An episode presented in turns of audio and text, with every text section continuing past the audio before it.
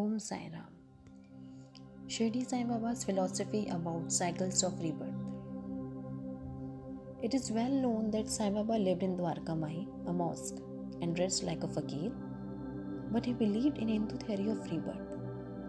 While in course of conversations, he used to refer time and age, supporting this theory, and also gave some practical examples.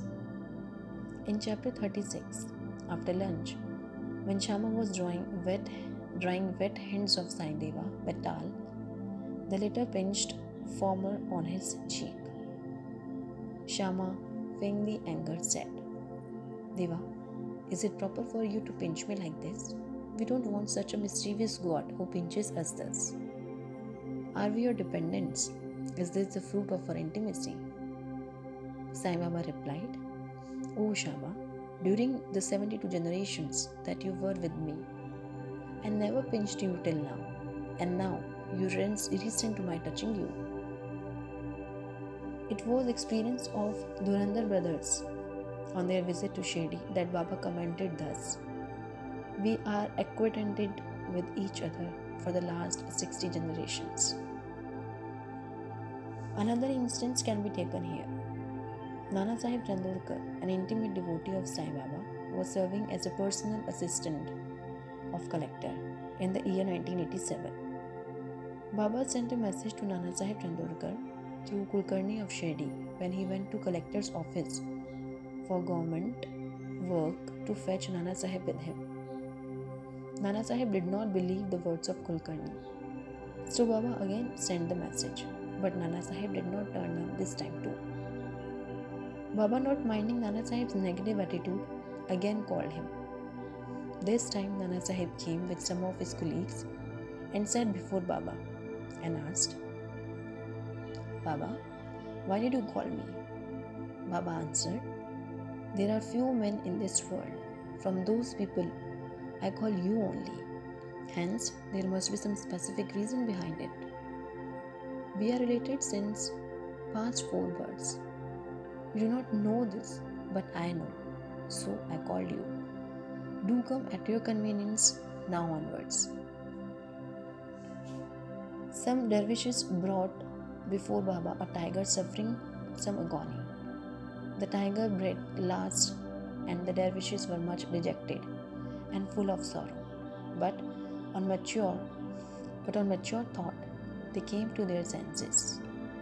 They considered that as the animal was diseased and nearing its end, it was very meritorious on its part that it should meet its death at the feet and the presence of Sai Baba. It was their debtor, and when the debt was paid off, it was free and met its end at Sai's feet. One noon, Mrs. Khaparde brought a dish containing sanja, puris, rice, soup, and kheer, and other sundry articles to the masjid. Sai Baba, who usually waited for us, got up at once, went up to his dining seat, and removing the outer covering from the dish, began to partake of the things jealously. Shama then asked him, Why this partiality? You throw away dishes of others and do not care to look at them. But this you draw to you earnestly and do justice to it. Why is the dish of this woman so sweet? Sai then explained, This food is really extraordinary. In former birth, this lady was a merchant's fat cow, yielding much milk. Then she disappeared and took birth in gardener's family, then in a Kshatriya's family, and married a merchant. Then she was born in a Brahmin family. I saw her after a very long time.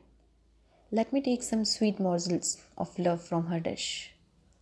Thus, by narrating the lady's tale of many previous births, Baba probably explained to his devotees how a soul can progressively rise from an animal form to human form and then to a Brahmin birth on account of virtuous states. One more example regarding Baba's omnipresence. The nephew of Dada Sahib Kelkar got a vision and he came to Shirdi of, for Baba's darshan. He was appointed in Kopargaon, but instead of concentrating on his job, he often used to come to Shirdi and served Baba wholeheartedly. So, Rao, Rao, Rao Bahadur Sathe many a times complained Kelkar and requested him to consult to Baba regarding this matter. Baba said, Let he be dismissed from job and let him serve here. So no one could say him anything. Baba received sweets, fruits, etc. from many devotees. He made Babu eat them lovingly. In the year 1910, Baba said to Dada Kelkar, Take care of Babu. After a few days, he was down with fever and breathed his last at a young age of 22 years. Babu used to remember him often. Baba had prophesied his next birth by saying that Chotu Bai would be his mother. When Chotu Bai came Shirdi with her four months old baby boy, Baba said, Babu, where had you been? Were you fed up of me? Above examples convinces us regarding the theory of rebirth and also make us realize how Sai Baba cared to look after his devotees from birth to birth. While talking about rebirths, Sai Baba always said that these births, whether happy or full of miseries, one gets according to one's previous deeds only.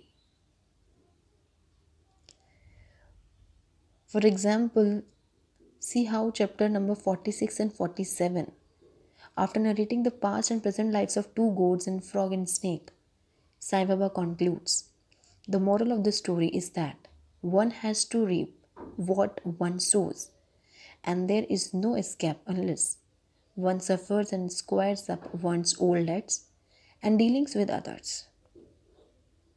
That is why Sai Baba advised his devotees to always act honestly and with integrity, keeping one's conscience awake to what is right and what is wrong. In chapter number 14, Hemad Pant was quoted the precepts recommended by the Upanishads. The Brihadaranyaka Upanishad says that the Lord Prajapati advised the gods, men and demons by one letter, the the gods understood by this letter that they should practice dam, that is self control. The men thought or understand that they should practice dan, that is charity. The demons understood that they should practice daya, that is compassion. To men, charity or giving was recommended. Thus, to men, charity and giving was recommended in order to teach devotee lesson of charity and to remove their attachments for money and thus purify their minds. Baba extracted dakshina from them. Moreover, giving importance of human birth, Baba has said, we get human body as a result of marriage and past births, and it is worthwhile that with its aid we should attain devotion and liberalization in this life. So, we should never be lazy, but always be on the altar to gain our end and aim of life. The last wish or thought that a man has at the hour of death determines his future course. Sri Krishna has said in Gita that he who remembers me in his last moments comes verily to me, and he that meditates otherwise at that time goes to what he looks for. We cannot be certain that we can entertain a particular good thought at a last moment, for more often than not, we are more likely to be frightened and terrified by many causes. Hence, constant practice is necessary for enabling us to fix our mind on any desired good thought at any or the last moment.